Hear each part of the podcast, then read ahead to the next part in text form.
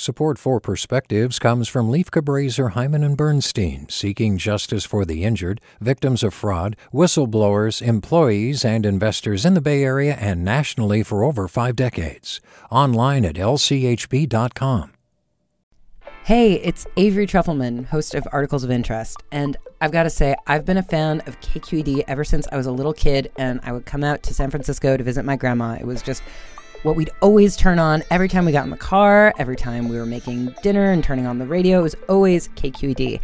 And then over the years, I've become a massive fan of KQED podcasts because this is local reporting at its best. These are answers to questions you've always wanted to know, interviews with exciting, unusual voices, necessary journalism, all told with love and care and artistry. And did you know that a majority of KQED's funding actually comes from members? It's just people like you and me supporting the programs they love while also getting access to cool events, behind the scenes footage, and so much more. If you want to sign up and be a part of this amazing community, visit donate.kqed.org slash podcasts to become a member today. That's podcasts with an S.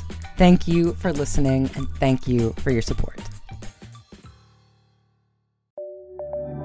From KQED.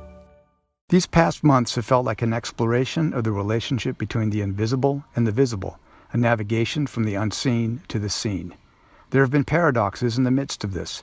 Millions of us disappeared from view as we sheltered in place, but then, as pedestrians and shoppers, we have never been more aware of each other's presence.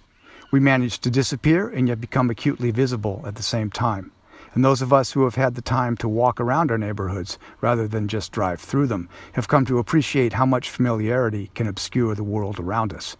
We have realized that things can become invisible not because we can't see them, but precisely because we see them too often. We also know that things that don't exist are, by definition, invisible, but the absence of something still leaves a mark. We have no universal health care in this country, and we can see the evidence of that every day in the statistical record of caseloads and deaths. At the same time, many of our fellow citizens believe that they have seen things that aren't there. These are the conspiracy theorists who create a web of connections and then try to convince others that they have detected something others cannot see. We have been sorted out between those who can work invisibly from the safety of home and those whose jobs compel them to go out into the world, visible and vulnerable. Furthermore, in a segregated society, the lives of people whose circumstances are different than your own have always been hard to see. Now, those on the privileged side of that divide have receded even further from view. In the end, though, nothing new has been revealed.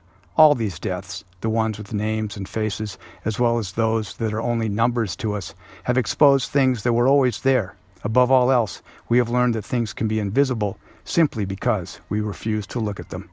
With a perspective, this is Paul Staley. Support for Perspectives comes from Comcast, dedicated to serving California communities with access to technology, volunteering time, providing financial support, and connecting people in need to high speed internet at home. More at california.comcast.com. Support for Perspectives comes from Lieff Cabraser, Heimann and Bernstein, seeking justice for the injured, victims of fraud, whistleblowers, employees, and investors in the Bay Area and nationally for over five decades. Online at lchb.com. Hey there, this is Brittany Luce from NPR's It's Been a Minute. KQED's podcasts like The Bay, Bay Curious, Mindshift, Right Nowish, and more all tell the stories of the Bay and beyond with reliable, human centered journalism. They aim to inspire, make you think, entertain, and expand your understanding of the place you call home. Here's how you can support podcasting at KQED. Showing your support is easy, and you can join Brittany in supporting KQED Podcast too at donate.kqed.org slash podcast. That's donate.kqed.org slash podcast.